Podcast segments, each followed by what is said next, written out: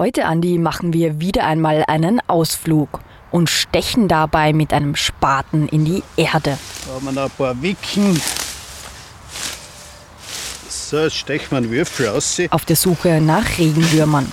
Es ist ja so, dass in einer Handvoll Boden unter anderem ein halber Regenwurm normal dabei sein sollte. Also nicht ein geteilter, aber hochgerechnet. Und, und wir besuchen eine Diätologin, die den Bauernhof ihrer Eltern übernommen hat und wo jetzt im Stall keine mehr stehen, sondern wachsen. Was wächst da im Stall? Na, hör hin. Iris, ich habe keine Ahnung. Alles wird sich aufklären, Andi, keine Sorge. Die Region, in der ich Regenwürmer suchen war und mir den Stall voller zeigen habe lassen, die setzt auf Bioökonomie und Kreislaufwirtschaft. Genau deswegen wurde sie auch vom Klima- und Energiefonds als eine Modellregion ausgewählt, also eine Region, die schon ausprobiert, wie wir in Zukunft nachhaltiger wirtschaften können. Ja, und was genau es damit auf sich hat, das würde ich sagen, schauen wir uns jetzt einfach mal an. Na dann, dann auf nach, auf nach. Auf ins Vulkanland in der Steiermark. Folgewirkung, der Podcast des Klima- und Energiefonds. Das Vulkanland ist eine Region im Südosten der Steiermark. Es beginnt östlich von Graz und reicht bis zur Grenze von Slowenien. Und obwohl es so heißt, gibt es hier keine Vulkane mehr, aber die Überbleibsel davon, nämlich viele kleine Hügel, auf denen sich die Felder dieser sehr landwirtschaftlich geprägten Region erstrecken und die ein bisschen wie Weinberge aussehen, obwohl es die meisten gar nicht sind. Aber ich war ja auch nicht zum Weintrinken dort, sondern um zu verstehen, was sich in dieser Region so tut und wie sie dazu gekommen ist, dass sie zu einer Modellregion gekürt wurde. Deshalb bin ich zuallererst an vielen Hügeln vorbei nach Gniebing 148 in Feldbach gefahren und habe dort gleich neben dem Vulkanmuseum und der Freiwilligen Feuerwehr im Gemeindeamt den Wahlvulkanländer Michael Fendt getroffen. Dann Boah, es geht gleich schon los. Michael Fendt ist schon vor längerer Zeit aus Vorarlberg ins Vulkanland gekommen und ist heute der Geschäftsführer vom Steirischen Vulkanland, einem Verein für Regionalentwicklung. Und was er mir gleich am Anfang erzählt hat, Andi, ist, dass die Region nicht immer eine attraktive Gegend war oder zumindest nicht immer schon so wahrgenommen worden ist. In den 90er Jahren war das eine sehr, sehr rückständige Region. Also die Leute haben immer das Gefühl gehabt, das ist die Grenzregion. Und die Grenzregion, in dieser Grenze, das war nicht positiv äh, konnotiert. Das heißt, das war eigentlich die Grenze zum Eisernen Vorhang. Die Leute haben das Gefühl gehabt, das ist eine Region am Rand. Da gibt es nichts. Da musst du weg, wenn du äh, gescheit bist, wenn du gut lernst in der Schule und so weiter, dann musst du Karriere machen, woanders hingehen. Und so aus, aus dem heraus entsteht so eine Zukunftslosigkeit der Menschen. Und das war natürlich auch in Verbindung damit, dass uns die Leute gesagt haben, wir, haben, wir sind einer der stärksten Agrarbezirke. Damals haben uns die Leute aber nicht gesagt, ihr seid ein starker Agrarbezirk, sondern ihr seid noch ganz weit hinten im Strukturwandel. Ihr habt viel zu viele äh, Bauern in der Region. Es ist alles viel zu ländlich geprägt, quasi aus dem kann nichts heraus entstehen. Nach dem Fall des Eisernen Vorhangs und dem Beitritt Österreichs in die Europäische Union haben sich für die Region trotz aller düsteren Prognosen plötzlich neue Perspektiven eröffnet die Möglichkeit nämlich an europäischen Regionalentwicklungsprogrammen teilzunehmen. Und das wiederum hat so etwas wie einen Selbstfindungsprozess in Gang gesetzt. Und 1995 mit dem EU-Beitritt eigentlich haben wir die ersten LEADER-Programme eingereicht und dort haben wir so ein Konzept entwickelt und einmal einfach überlegt, was haben wir dann nicht. Es kann ja nicht sein, quasi, dass wir nur sagen, alles, was wir haben, ist nichts wert. Und durch die Regionalentwicklung ist es dann in den letzten 25 Jahren gelungen, das Bild zu wandeln. Wir haben das Wertvollste, was der Mensch braucht in der Hand. Wir können Lebensmittel produzieren. Es gibt wenige Regionen, die, so, die sagen können, alles, was der Mensch zum Leben braucht, können wir in der Region produzieren. Anstatt also zu versuchen, sehr viel Industrie in die Region zu holen oder die nächste Megacity am Hügel von Steinberg zu bauen, hat sich die Region auf das besonnen, was sie ausmacht, auf ihre klein strukturierte Landwirtschaft, die sich ganz zwangsläufig aus dem hügeligen Terrain ergibt, die dafür aber eine sehr breite Palette an Agrarprodukten herstellen kann. Also man hat das, was man vorher als Mangel bezeichnet hat, plötzlich als die eigene Stärke erkannt. Genau. Nur allen Beteiligten war klar, damit das wirklich funktionieren kann, also damit man mit so einer Struktur auch tatsächlich wirtschaftlich sinnvoll Landwirtschaft betreiben kann, muss man auf neue Konzepte setzen und in die Zukunft denken. Und genau damit sind wir in der Gegenwart gelandet und beim Schlagwort Bioökonomie. Bioökonomie. Also man setzt dort auf biologische Landwirtschaft. Naja, das Wort Bioökonomie ist in dem Fall vielleicht ein bisschen irreführend, weil es hat nichts mit dem Biostandard in der Landwirtschaft zu tun. Und die Bioökonomie beschränkt sich auch nicht auf die Landwirtschaft, sondern es ist ein Konzept, das die komplette Wirtschaft auf nachwachsenden Rohstoffen aufbauen will. Also mit der Bioökonomie sollen alle Produkte und alle wirtschaftlichen Bereiche durch nachwachsende Rohstoffe gedeckt werden, statt durch nicht nachwachsende wie Erdöl. Viele Staaten haben mittlerweile eine sogenannte Bioökonomiestrategie für sich entwickelt, von Tansania über Argentinien bis Finnland nach Malaysia und auch in Österreich. Und so ein Vorhaben einer bioökonomischen Gesellschaft ist, wie du dir vorstellen kannst, sehr komplex. Denn um aus Erdöl aussteigen zu können, bedeutet das, dass wir Ersatzrohstoffe brauchen für alle möglichen Alltagsprodukte. Für Plastik, für Asphalt, für Medikamente, für Lacke, für Klebstoffe, für Kaugummis, Fließpullis, Grillanzünder, Matratzen und so weiter und so fort. Denn im Moment steckt da überall Erdöl drinnen. Also wie jetzt? Das Vulkanland will komplett aus dem fossilen Zeitalter aussteigen. Naja, Nein, also das Vulkanland kann jetzt nicht alle Probleme auf einmal lösen. Aber du hast schon recht, mit der Bioökonomie geht es um nichts Geringeres als den Versuch, das fossile Zeitalter zu beenden und eine ganz neue, ressourcenschonende Wirtschaftsform aufzubauen. Für das Vulkanland bedeutet das, dass man zuerst einmal den gesamtökologischen Fußabdruck von regionalen Prozessen berechnet.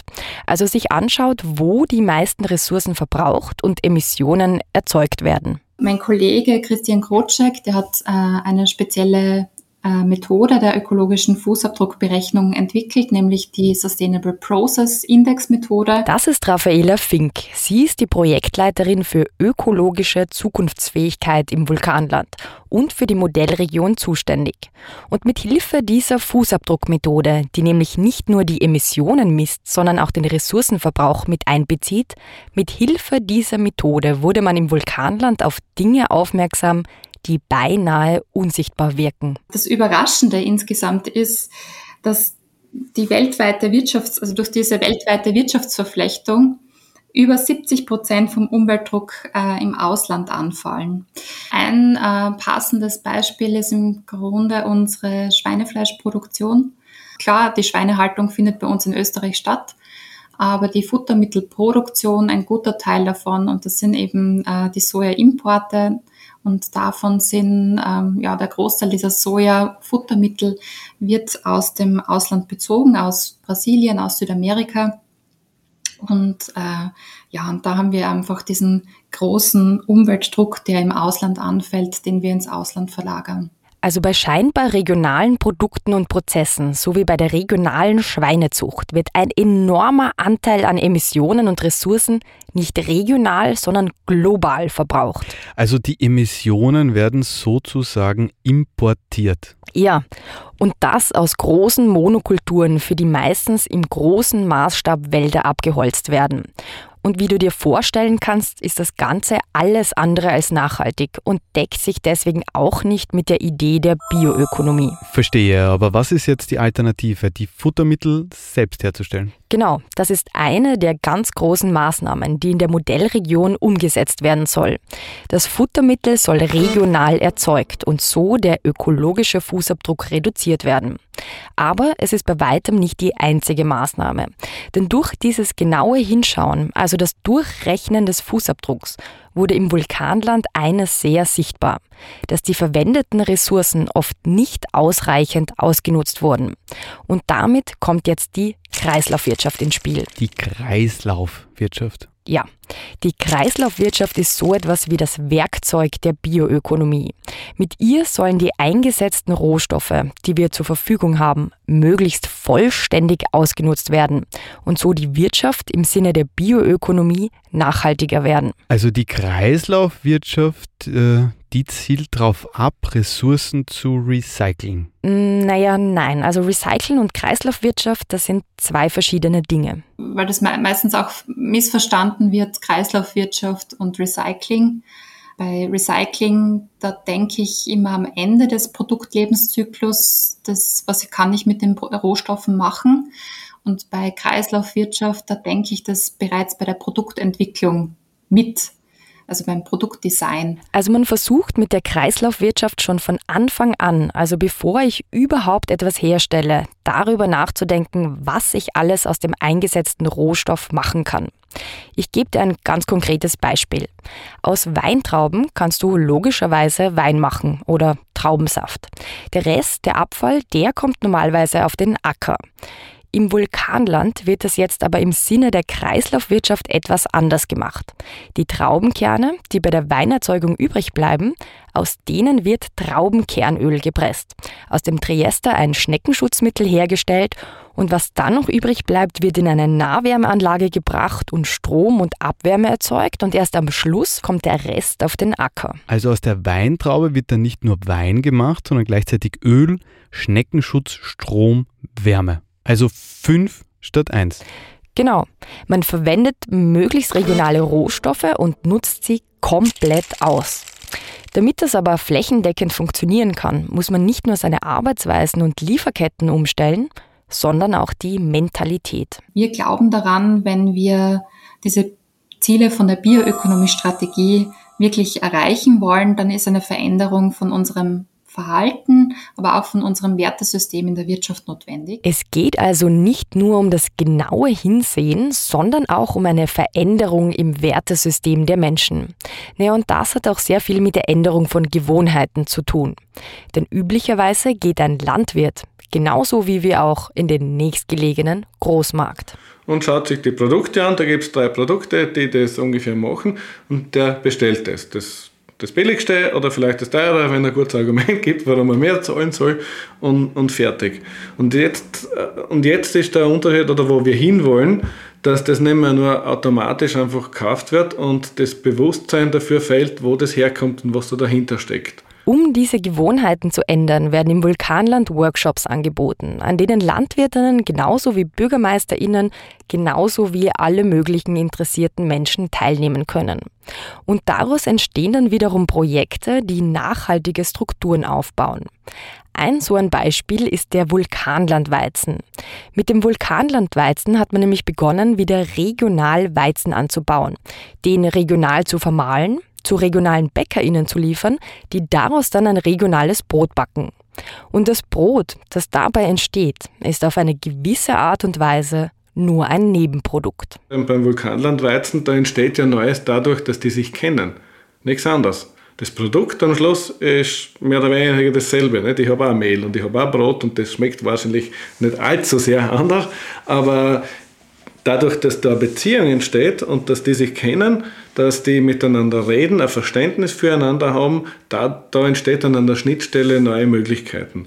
Also wie? Das Revolutionäre ist, dass die Leute in der Region wieder anfangen, miteinander zu reden. Ja, so banal wie das vielleicht klingt, aber durch solche Projekte entstehen neue zwischenmenschliche Beziehungen. Also die Landwirtin weiß jetzt wieder, wo der Müller wohnt und der Bäcker fährt jeden Tag am Feld vorbei, auf dem der Weizen wächst für das Brot, das dann vielleicht die Bürgermeisterin zum Frühstück isst.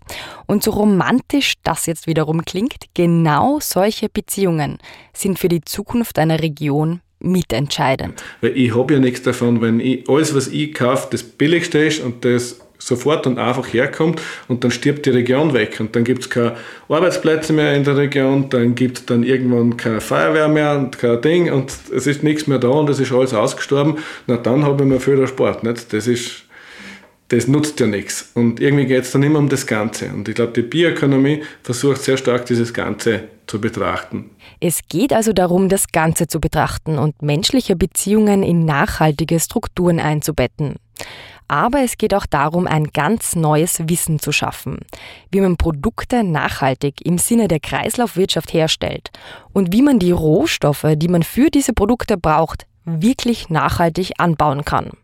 Und genau damit kommt etwas in den Blick, das lange Zeit einfach nur als Dreck bezeichnet wurde. Ich würde so sagen, der Boden kriegt jetzt plötzlich wieder einen Wert. Früher ist die Erde als Dreck bezeichnet worden, jetzt kann man sie bald als Gold bezeichnen. Das, Andi, ist Franz Uller. Er ist Landwirt oder wie er lieber sagt, Bauer. Und ihn habe ich dort getroffen, wo es um den Dreck geht oder um das Gold. Auf einem Acker nämlich. Franz Uller ist so etwas wie ein inoffizieller Bodenbotschafter in der Region geworden. Ja, und deswegen holt er gleich als erstes einen Spaten aus seinem Auto. Also das ist der, der Spaten ist das Werkzeug, das normal jeder Bauer auf seinem Traktor haben sollte. Weil das ist das Wichtigste. Da weiß er nämlich, was äh, bei seinem wichtigsten Werkzeug, das ist nämlich der Boden, mit seinen wichtigsten Mitarbeitern, das sind die Bodenlebewesen, was sie unter der Bodenoberfläche tut. Und um zu den wichtigsten Mitarbeitern eines Bauern zu gelangen, sticht er gleich einmal in den Acker hinein, auf der Suche nach einem Regenwurm. Das ist das Ziel, dass wir jetzt einen Regenwurm finden, oder? Das möchte ich jetzt, oder zumindest Regenwurmlöcher, aber wir können auch die Wurzeln alle anschauen, das sind alles Wurzeln und die Wurzeln selbst haben noch Haarwurzeln und da ist zum Beispiel Regenwurmloch, da ist ein Regenwurmloch. Die Regenwürmer und die Wurzeln. Das ist nämlich das Zauberrezept für einen guten Boden. Denn beides zeigt, dass der Boden gut ernährt ist und locker genug, um widerstandsfähig oder resilient zu sein. Oft sind es ein paar, ein paar Tage bei einer Hitzeperiode, wo ein Boden schon die Botschen streckt und der andere taucht es noch durch bis zum nächsten Regen. Und das verdorrt nicht alles. Und das wird äh, bei uns, vor allem im Südosten von Österreich, auch in Niederösterreich, ein gewaltiges Thema sein in Zukunft, weil die ganzen Niederschläge so unterschiedlich verteilt sind und wann es kommen, kommen sie stark. Und die Troppentage werden immer mehr, also das sind die, die Tage über 30 Grad da haben wir vor einigen Jahren noch ein paar gehabt und jetzt sind wir schon bei ein paar Wochen im Jahr.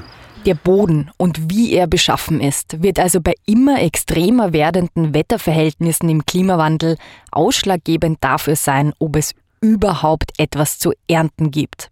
Und deswegen gibt es auch hier ein komplettes Umdenken. Zu meiner Zeit, als ich in die Landwirtschaft schon gegangen bin, vor 35 Jahren, haben wir äh, das gelernt, wie man die Pflanze optimal ernährt aber nicht, wie man den Boden optimal ernährt. Wir müssen den Boden füttern, damit das Bodenlebewesen optimal versorgt ist und die erledigen dann den Rest. Die Landwirte im Vulkanland konzentrieren sich jetzt also darauf, ihren Boden zu pflegen und damit auch neue Formen der Bewirtschaftung auszuprobieren. Und weil es in der Praxis immer sehr viel schwieriger ist als in der Theorie, tauschen sie sich untereinander in einer riesigen WhatsApp-Gruppe aus, um von den Fehlern und Erfolgen der anderen zu lernen. Dieses Pflegeprogramm für den Boden, das Andi hat aber noch einen ganz anderen zusätzlichen Effekt. Welchen? Es spart Emissionen. Warum spart man damit Emissionen? Naja, durch die richtige Pflege des Bodens können Pflanzen und Mikroorganismen Stickstoff und CO2 aus der Atmosphäre binden. Also der Boden ist ein ganz wichtiger CO2-Speicher. Weltweit befindet sich dreimal so viel Kohlenstoff in Form von Humus im Boden als in Form von CO2 in der Atmosphäre vorhanden ist. Und das bedeutet, dass der Boden oder besser gesagt die Beschaffenheit der Böden ein extrem wichtiger Faktor ist, wenn es um die drohende Klimakatastrophe geht. Mit dem Pariser Klimaabkommen ist deswegen sogar eine Initiative gestartet worden, die die Böden wieder lebendiger machen will. Denn wenn weltweit durch die richtige Bewirtschaftung nur 4 Promille, also 0,4 Prozent zusätzlicher Humus entstehen würde, könnte man damit sämtliche menschlich fabrizierten CO2-Emissionen kompensieren. Wow, das heißt, ein gesunder Boden ist ein extrem wichtiger Faktor, um den Klimawandel aufzuhalten. Ja, das Problem ist nur, dass es weltweit eher einen Humusabbau als einen Humusaufbau gibt. Und dass umgekehrt, wenn der Boden nicht richtig bewirtschaftet wird, CO2 und Stickstoff aus dem Boden an die Luft abgegeben wird, also der Boden ausgast. Und genau das wird jetzt auch im Vulkanland thematisiert, nachdem diese Auswirkungen in der Berechnung des gesamtökologischen Fußabdrucks eines Ackers sichtbar geworden sind. Auf dem Acker habe ich auch natürlich einen ökologischen Fußabdruck, nicht durch den Dünger, durch den Treibstoff, den ich brauche und so weiter. Ähm, dass aber ein ganz großer Anteil von diesem ökologischen Fußabdruck entsteht durch Ausgasung, wenn der Acker im Winter brach liegt. Das heißt, dass es vielleicht gescheiter ist, dann noch einmal mehr mit dem Traktor fahren und äh, Winterbegrünung aufbringen und die über den Winter stehen lassen, dass das bei weitem das aufwiegt, was der Traktor verfährt an Diesel, wenn er noch einmal die Strecken fährt und unterm Strich einen viel, viel größeren Effekt hat als vieles anderes miteinander. Mit solchen landwirtschaftlichen Maßnahmen können also enorm viel Emissionen für die gesamte Region eingespart werden. Und wenn die Pflanzen Stickstoff aus der Luft filtern, ist das nicht nur gut fürs Klima und damit für uns alle, sondern auch für Landwirte so wie für Franz Uller. Mir bringt es schon was, wenn die Pflanze Stickstoff in den Boden bringt. Und das brauche ich weniger Stickstoff zukaufen oder Stickstoff düngern.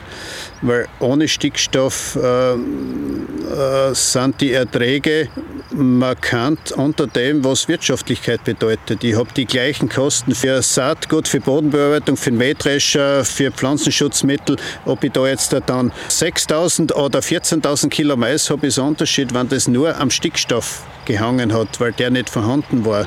Und ich probiere das eben mit der Fruchtfolge, mit Winterbegrünung, mit Wurzeln und mit Bodenlebewesen, dass ich da erstens für mich äh, wirtschaftlich gut fahre, was das Finanzielle betrifft und das Zweite, was den Boden betrifft, dass das dem Boden gut tut. Franz Uller und seine Acker sind ein wortwörtlich lebendiges Beispiel dafür, wie sich das Bewusstsein ändern kann und wie daran gearbeitet wird, eine zukunftsfähige und wie Sie es nennen, klimafitte Landwirtschaft aufzubauen.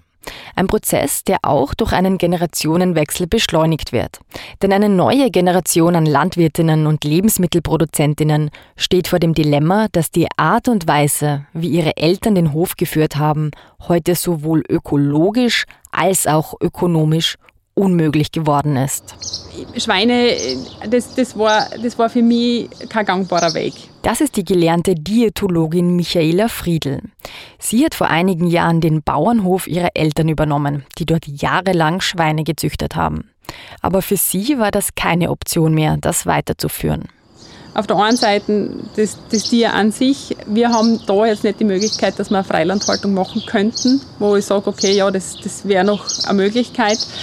Und die Pilze natürlich ein Trend, der weitergehen wird. Und das Fleisch wird noch weiter zurückgehen. Pilze, Andi, Pilze. Das ist es, was du am Anfang dieser Folge gehört oder eher nicht gehört hast. Die Pilze wachsen jetzt in den ehemaligen Schweineställen. Denn Michaela Friedl hat die Pilzzucht als Zukunftstrend erkannt und deswegen ihren Stall umgebaut. Und weil das alles furchtbar spannend ist, habe ich beschlossen, aus dem Gespräch mit dieser innovativen Lebensmittelerzeugerin eine Sonderfolge zu basteln. Sie wird die erste sein, die in unserer neuen Serie Jobs im Klimawandel über ihren Beruf und über ihre Leidenschaft erzählen wird. Oh, das heißt, ich muss jetzt warten, bevor ich die ganze Geschichte erzählt bekomme. Ja, du musst dich ganze zwei Wochen gedulden, um mehr von der Pilzzucht im Vulkanland zu hören. Eines sei hier aber noch gesagt, auch Michaela Friedl denkt im Sinne der Bioökonomie in Kreisläufen, denn die Pilze wachsen auf Stroh. Und das kommt von ihrem eigenen Feld. Und das Stroh ist ja eigentlich ein Abfallprodukt, das direkt in den Acker eingebracht wird. Ich nehme aber das Stroh jetzt her und mache einfach noch einen Zwischenschritt draus und bringe es dann eh trotzdem auf den Acker zurück hinein. Aber ich habe meine Pilze auf diesem Abfallprodukt gezüchtet, das sonst einfach direkt in den Boden gegangen wäre.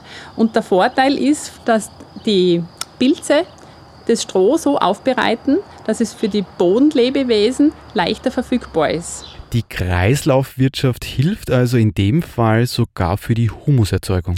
Genau. Und damit schließt sich hier auch unser Kreis.